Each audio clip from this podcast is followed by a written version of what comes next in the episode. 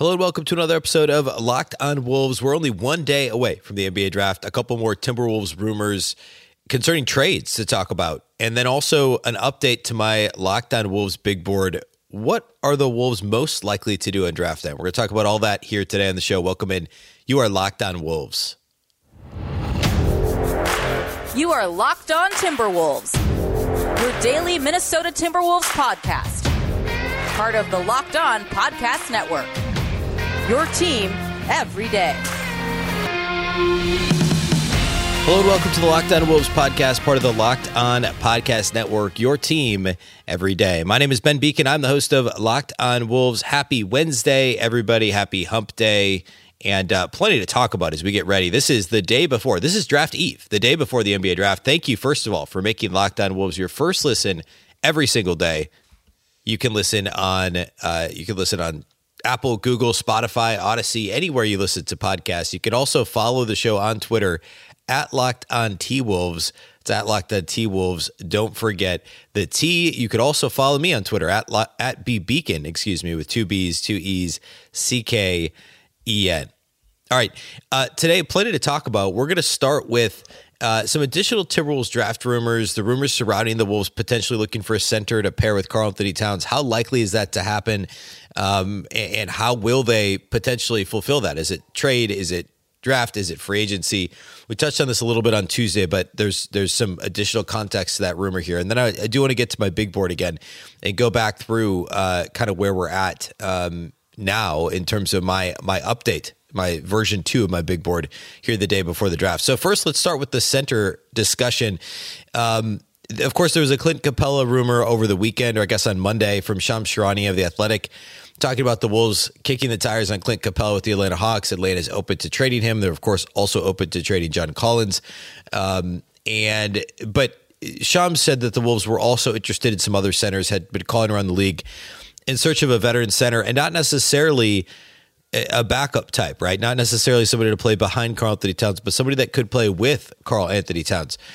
And uh, our own Matt Moore, one of the hosts of Locked On Nuggets, was hosting Locked On NBA with David Ramil, who's also of Locked On Heat. And this was, I believe, this was Wednesday's show. Um, and they had a, a discussion towards the end of the program about the Timberwolves. And Matt Moore mentioned that he'd heard that the Wolves were similar to Shams' report. They were calling around on other veteran centers, but one other name that he mentioned that they they definitely did call on as well is Rudy Gobert of the Utah Jazz. Of course, uh, and Matt mentions this too. The league kind of at this point assumptions maybe a strong word, but there's a strong feeling that the Chicago Bulls are the front runner for Rudy Gobert's services if Utah does indeed trade him, which they're also trending in that direction. Um, and trading him to the Wolves would be a bit of a surprise. A division rival, a team with one of the top three centers in the league. Uh, Towns had a better year than Rudy Gobert. He was better this season than Rudy Gobert was. Uh, but it's also an intriguing thing to consider before we even get to what the trade could look like, which is the, in my opinion, the most difficult thing the fit of Gobert and Towns is super interesting because obviously the biggest issue with Utah and the biggest issue with Gobert is he's so limited offensively. He, in theory, is a good pick and roll big. He doesn't have great hands. He obviously does not space the floor at all. He's very limited to what you could do with him offensively. Um, but he's so good on defense still, and and is still one of the best defensive players, you know, full stop, regardless of position that pairing him with Towns would be really intriguing because couldn't you just use Rudy Gobert similar to how the Timberwolves have used Jared Vanderbilt and uh, basically put him in the dunker spot, let him, you know, screen and roll a little bit. Defensively, I, I mean, so I think this could work because Gobert is so good defensively. My only concern, and this this goes for for the overall idea of pairing a center with Karl-Anthony Towns, my biggest concern is that if part of the reason to do this is to help take some of the burden off Karl-Anthony Towns defensively and, and his foul trouble issues. I don't know that this necessarily does that because KAT still ends up on the perimeter in switches in pick and roll game or playing the high wall coverage on the perimeter. And how often is he picking up a foul, being overly aggressive on the perimeter, or, you know, silly foul 15, 20 feet from the basket, or frankly, a huge chunk of his fouls this year, something like a third of them were offensive fouls. So taking away the rim protection responsibility, or at least diminishing what you're relying on him for, I, you know, it might help a little. Maybe it's a half a foul a game, which I guess over the course of the season that really matters. It does add up, but I don't know that it accomplishes that entirely. Uh, you know, as you might assume, as anyone might assume on its face, right? And again, it really limits you offensively. I, at, at the same time, as I, I, talked about this on Tuesday, so does Jared Vanderbilt, uh, right? I mean, he also limits you offensively. He functionally is a five on offense. But my concern with some of the other bigs, Clint Capela being one of them, is like in Capela's case, he's a very good rebounder. He's not an outstanding rim protector. He's I'd put him in a similar category, a little bit better than Towns at blocking shots, but he's not Rudy Gobert. He's also not nearly as switchable as as somebody like uh, well, he's not switchable really. Gobert and Towns are both switchable enough and can get out and play high wall coverage. I think a little better than Clint Capela. Um, and Gobert's length obviously helps. He, he's a massive player. He's bigger than Capela and Towns. So I think Gobert is actually a better fit for the Wolves than Capela. I just think that the trade match, both in terms of the fact they're in the same division and also what are the Jazz looking for to pair with Donovan Mitchell, that could be trickier than getting Capela as well. I don't think the Wolves get either player. I'd be really surprised if they traded for a high caliber center. I think the most likely scenario is they sit at 19 and they draft a, a, Walker Kessler or something. We talked about him just the other day. Um, and if that's the route they want to go, or we also talked about free agent centers. JaVale McGee is somebody with Tim Connolly history who I think could be a good fit in Minnesota. Uh, there's a variety of other backup type guys who could also play with Towns because, as I talked about Tuesday, I don't love the idea of playing these guys long minutes with Towns. I, I know that there's players that have replicated uh, what centers do offensively and in some cases defensively in the past, but because of their size, they've been a bit more versatile. And, and somebody like a, um, you know, well, a Clint Capela. I, I, just don't know that the that there's long minutes where that makes sense. The only example really in Timberwolves history where somebody with that size and limited offensive skill set at the time played that much next to Towns would be Gorgui Dieng, who did that the first Tom Thibodeau year. Uh, he was a, a full time starter, and then and then the Wolves got Taj Gibson the next year. Gorgui moved back to the bench. Um, and Gorgui was was good that full year when he he essentially played power forward next to Towns.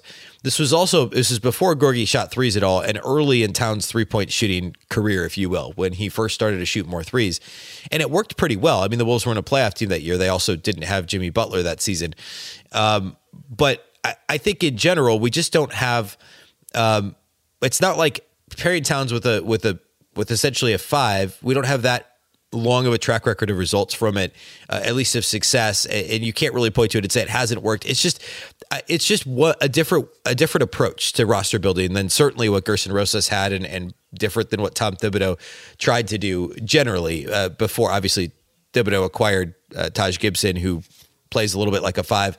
Um, all that to say, I, I just don't know that this is the right or wrong answer. We just don't know my thing with with the whole idea of playing a center next to Towns is how how the Timberwolves are applying assets. I think that that matters the most to me.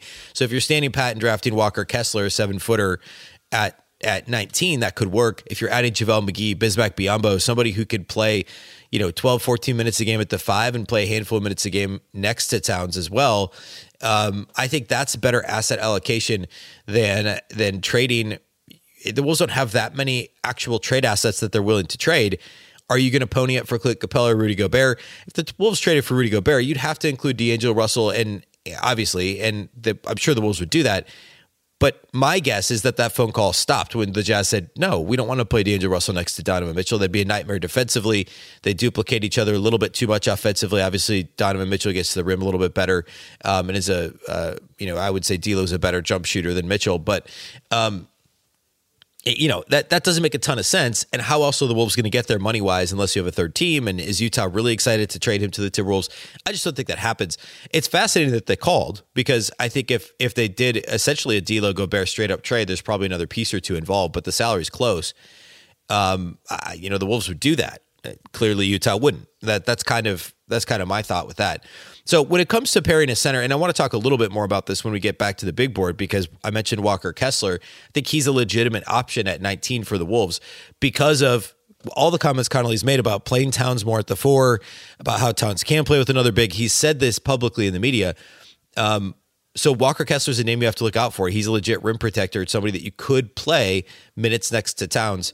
Um, you know that this this year if you really wanted to. So uh, a name to keep an eye on for sure. Obviously, the center trade market is something to watch. There's another player who I want to talk about as a potential trade trade uh, uh, target this week for the Timberwolves, who was mentioned on a Bleacher Report article.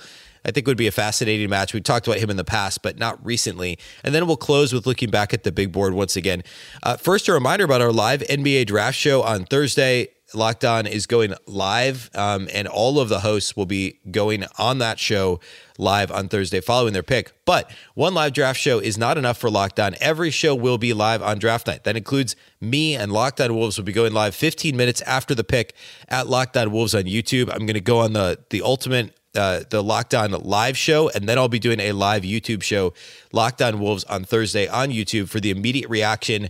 Subscribe now to Locked On Wolves on YouTube so you'll know when I go live on Thursday evening. All right, uh, let's talk about our friends at Bet Online. BetOnline.net is your number one source for all your betting needs and sports info. Find all the latest sports developments, league reviews, and news, including this year's NHL Stanley Cup Finals, Major League Baseball, and more. BetOnline is your continued source for all your sport wagering information, including live betting, esports, and scores. Plus, betonline.net remains the best spot for all your sports scores, podcasts, and news this season. BetOnline.net is the fastest and easiest way to check in on all your favorite sports and events, including MMA, boxing, and golf. Head to the website today or use your mobile device to learn more about the trends and action. BetOnline, where the game starts.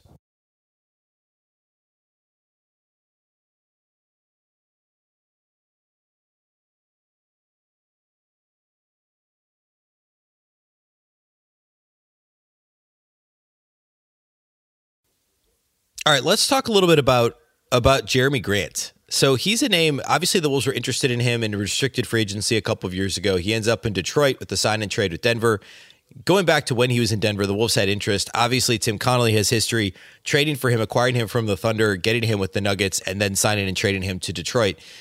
He would actually, I, we've talked about this plenty of times on the show. He's a fantastic fit for the Wolves. This would obviously be a different direction than bringing in another center to play with Karl-Anthony Towns. You'd be finding essentially a four, uh, switchable, could guard multiple positions, could be a three and D type guy.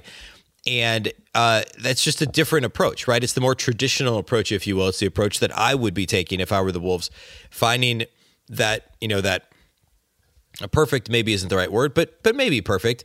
The the near perfect fit next to Karl-Anthony Towns as somebody who's a four, um, and also could play some small ball five if you wanted him to. I mean, Jerami Grant's a legit six eight, six nine, uh, with an impressive wingspan. He bounced back. Uh, a little bit last year in terms of his overall efficiency. Um, the three point shooting for his career is 35%. He had the year in Oklahoma City that was 39%, 39% in Denver. Can guard multiple positions, has a higher usage role in Detroit, but if he came to Minnesota, he would be used a lot more like uh, like how Denver used him next to Nikola Jokic back in the 1920 season. Of course, that was Denver's uh, conference finals year as well uh, in the bubble when Jerami Grant was with Denver. So Connolly has a positive history with Jerami Grant. Grant's best seasons were his, uh, you know, his years in OKC and then also that year in Denver. He's still only going to be 28 years old this year. And I mean, if you look at the scoring average, obviously that's way up in Detroit because the Pistons are bad and he was one of the focal points of what they were doing. But you put him more into a third or fourth fiddle type role um, he's gonna he would fit in quite nicely in Minnesota. He played more three and more of a distributor role as well. He had career high in assist rate uh, a couple years ago in Detroit, and he'd move back into that uh, you know like I said third wheel type role in Minnesota if the Wolves were to acquire him. Bleacher Report has this article about realistic trades we could see this week. This is Greg Swartz over at Bleacher Report, and he has as a potential trade package for Jerami Grant He's got Malik Beasley, Naz Reid, and the 40th pick. Of course, the Wolves, the best of the Wolves' second round picks, going to Detroit. If that's on the table and I'm Minnesota, I do that in an absolute heartbeat. Malik Beasley, Naz Reid, and the 40th pick for Jerami Grant. I would absolutely do that immediately if that were on the table. Um, I would imagine that Detroit's wanting more than that. Now, keep in mind, this is also the last year on Jerami Grant deal. He makes about 20.9 million, just under 21 million this season. Uh, but he'll be a free agent next offseason. So that's, you know, it, it's not a lot. Malik Beasley has the player option after this year anyway. So the Wolves, I guess you're you're using that trade asset because otherwise he would still be tradable. You pick up the option, he's tradable as an expiring deal next summer, even at the deadline this year if the fit isn't perfect uh, moving forward for Malik. If he continues to struggle coming off the bench with this team, um, so I guess you're kind of burning that trade asset for one year of Jerami Grant. Naz Reid, there's the team option that they'll pick up. He's a he's a great deal in terms of his his contract, right? The the the value is there. He's a very a good backup, But does he fit what the Wolves are trying to do? It certainly seems like Tim Connolly's looking for a different prototype of center to put behind Karl-Anthony Towns, potentially with Karl-Anthony Towns. Naz does not fit that mold. So if we're using that as an indication, he's looking for fives anyway, then Beasley plus Naz plus one of your second rounders, that's a completely reasonable trade package. You're essentially roster balancing there by trading a wing in Malik Beasley. You've got plenty of them for Jerami Grant then you slide you you know you obviously either still acquire you draft a wing at 19 perhaps Ochai Agbaji falls or you trade up for him or you, maybe Jaylen Nowell gets more minutes you find somebody with the mid-level exception you could backfill Beasley's rotation spot decently well and replicate that skill set. Because remember when the Wolves signed Beasley to the extension Anthony Edwards wasn't on this team yet. And and now the skill set's a little bit not that it's the same they're obviously not the same player but at that position beasley's minutes went way down. He had a bad year last year. We all know that. So here you trade beasley Naz Reid, the in this case the 40th pick to the Pistons for Jerami Grant. I'd even do it for two second round picks because I think Grant's that good of a fit with Minnesota. And again, I think there's enough depth on this roster. I think Jaylen Nowell could play the Malik Beasley role quite well. And for some insurance, it's probably a mid level exception type uh, you know pickup. You find somebody that can be a little bit better defensively than Jaylen Nowell. So you have that option off the bench. But I really like Jerami Grant as an option. That's a trade again, as mentioned by by Schwartz at Bleacher Report. It could go down this week, and Jerami Grant is. Uh, this is not necessarily. I should be clear. This is not necessarily a sourced rumor that hey they're having these talks. But Jonathan Givony at ESPN did say that Jerami Grant is widely expected to be on the move this summer. That's the direct quote: "Widely expected to be on the move this summer." Um, in his one of his recent mock drafts, and uh, I mean, hey, if Jerami Grant's expected to be on the move, if the Pistons are trying to capitalize on the move on on him as he enters his last year of his contract, then this would be a great deal for Minnesota. I, I don't from the Pistons' motivation. I don't know what Malik Beasley gets you except for the opportunity to then flip him for somebody else. I don't know that the Pistons are trying to win this year with Malik Beasley alongside Cade Cunningham and Killian Hayes. Uh, it doesn't make a a ton of sense to me unless they, they want to see how the pairing works and then they could trade Beasley at the deadline or something, assuming they're not in the playoff race. Uh, Naz Reid, you know, obviously adds uh, adds some additional depth, and of course the Pistons would love a pick. That's why I think they'd probably ask for two second rounders here, um, but it's a possibility, right? And, and Jerami Grant is a perfect fit that's the way that I would go about adding to this roster. Is I'd look for that perfect fit at the four because you still have Jared Vanderbilt, right? In this scenario, Vando's essentially your at the moment, he would be your backup four and five. You just need to acquire another center. JaVale McGee, Bismack Biyombo, some of the other free agent names I've talked about. Uh, but Jerami Grant as a trade target is super attractive in my mind. Okay, let's close the show today by talking about. I, I want to breeze through some of the updates to my big board and kind of tease what we'll talk about Thursday, as well as some of the the general uh, the the mock drafts from other sites around the web, what people are saying about what the Timberwolves might do at 19, and then on Thursday's show, of course, the last show, the morning of the draft, I want to go through my final big board and highlight players that I think the Wolves could trade up for, could fall to 19, or they might trade back for. So we're going to do all that here next. First, let's talk about our friends over at Built Bar. You know how our friends at Built Bar are always coming out with amazing new flavors.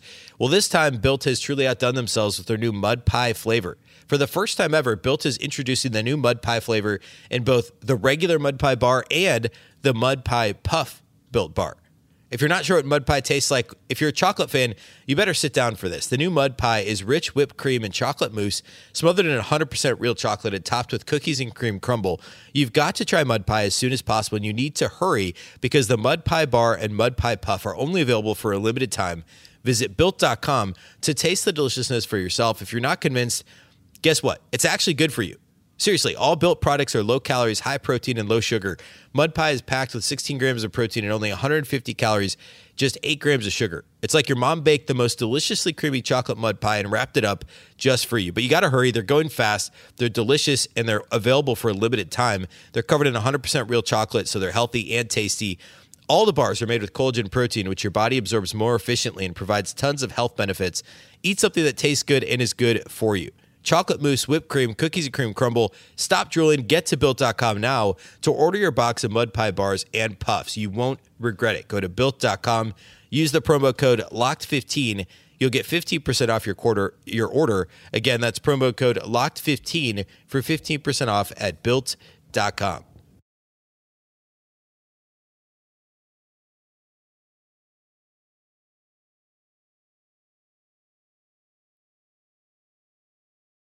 All right, real quickly, uh, in terms of where other mock drafts have the Timberwolves, or who I should say they have the Timberwolves selecting at 19, I want to quickly spin through this. Actually, Timberwolves.com compiled these nine of the the biggest mock drafts from around the internet. What what they're saying?